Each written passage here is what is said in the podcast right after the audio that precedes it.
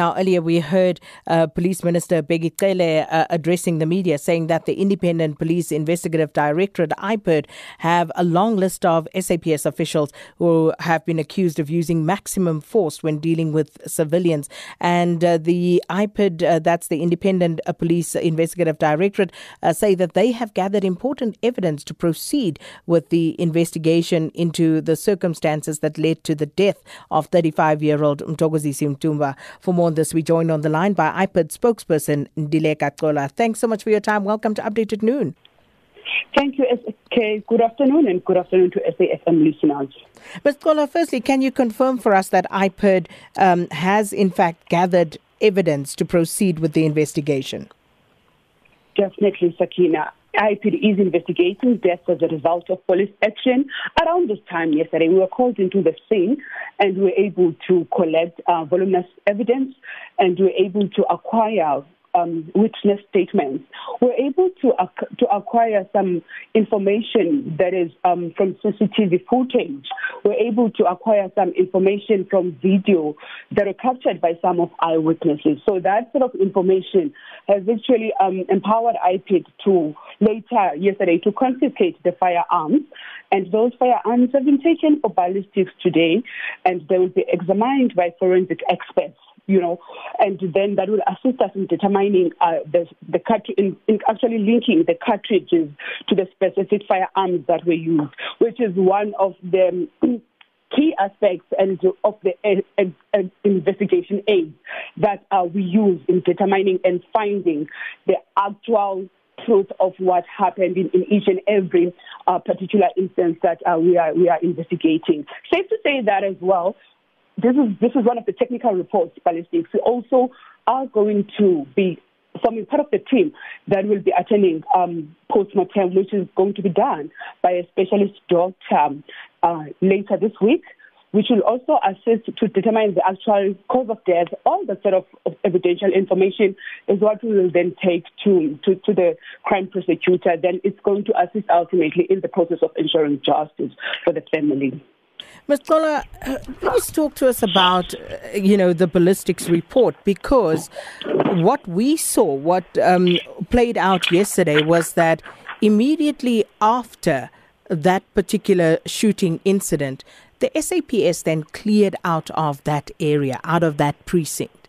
So, in terms of confiscating weapons, how many have you confiscated and who did you confiscate them from? And I don't expect names, but just in terms of uh, the unit from whom it was confiscated.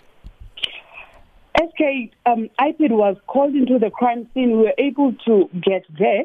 Uh, it was not necessarily so much on time because it was two hours later, but immediately we got there, we were able to preserve the evidence.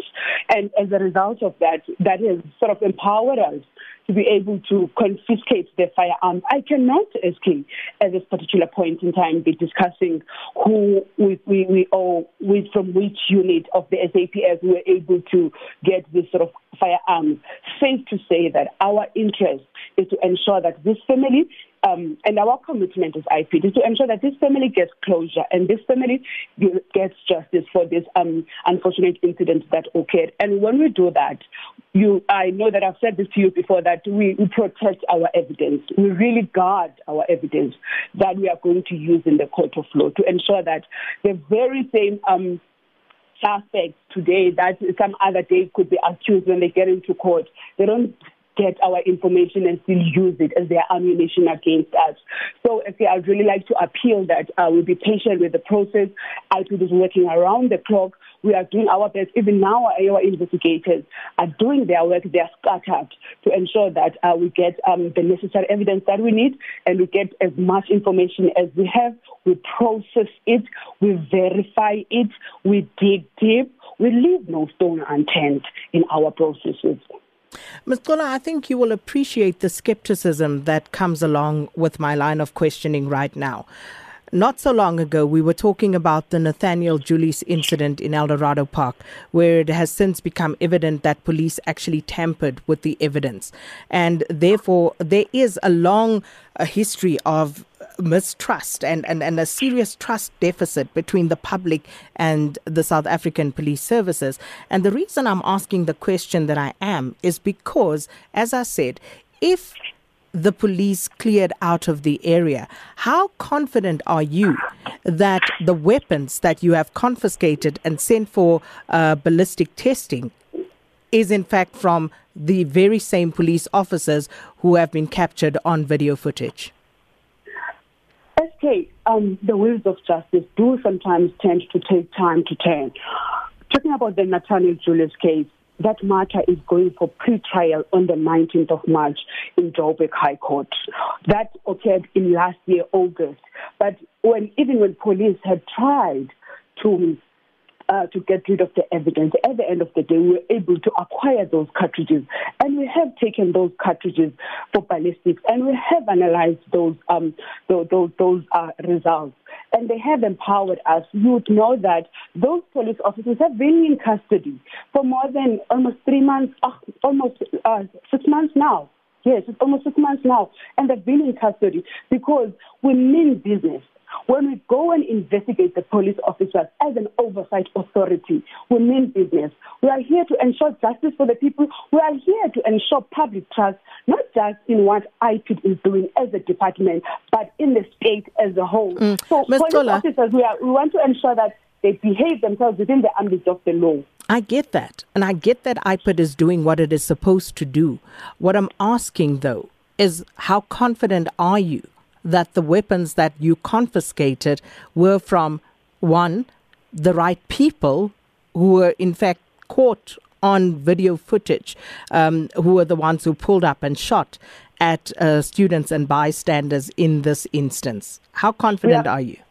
We are very confident, Sakina. So, with that said, um, what is the process? How does it unfold now? And you say the wheels of justice, you know, sometimes turn very slowly, very often in the South African context. That is true. But how long? What is the process, and how long do you anticipate this will take? Okay, there's no turnaround times when it comes to the investigation process that I, and especially our our act.